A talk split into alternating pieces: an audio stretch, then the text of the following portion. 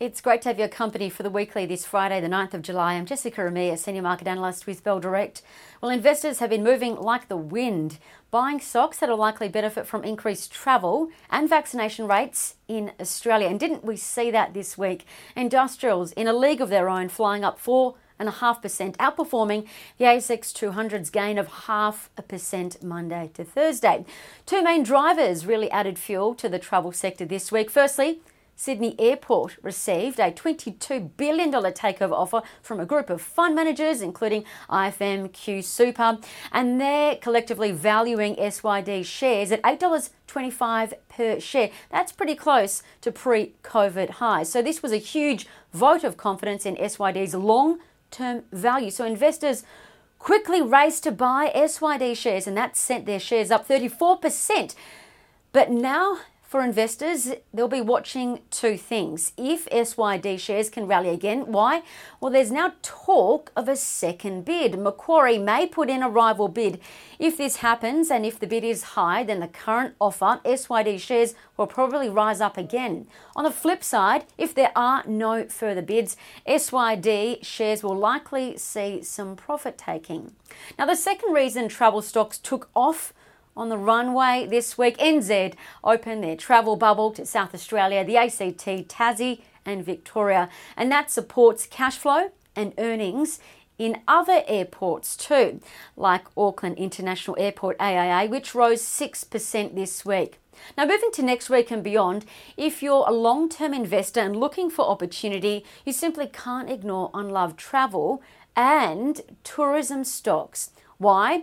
Well, from July 19, Australia is set to get triple its weekly Pfizer supply with 1 million doses per week for about 2 months. Now, that'll really help scale up the nation's rollout, which is lagging the rest of the world. So if we think about what's happening overseas as a base case, we know in Europe, they've opened quarantine-free travel in the EU to people who are fully vaccinated against COVID-19.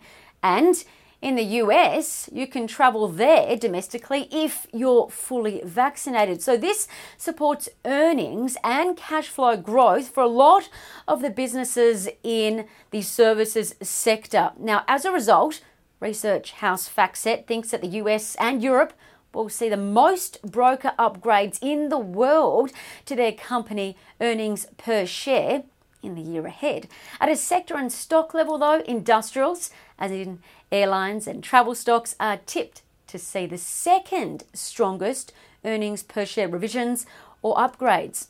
Now, what do earnings upgrades by analysts do to share prices? Well, simply earnings upgrades by brokers and investment houses imply higher earnings are ahead, and that supports share price growth. If you looked at the numbers since 1987, global markets have rallied consistently after earnings per share forecasts were increased. In other words, you want to be invested in stocks when analysts are upgrading earnings forecasts.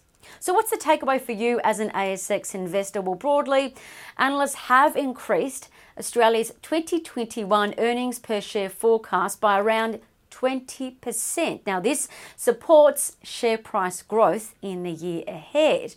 But using those base cases we went through earlier, if Australia follows the US and Europe and eases national restrictions once people are vaccinated, you'd expect Australian industrials and the ASX travel sector to see strong broker upgrades too.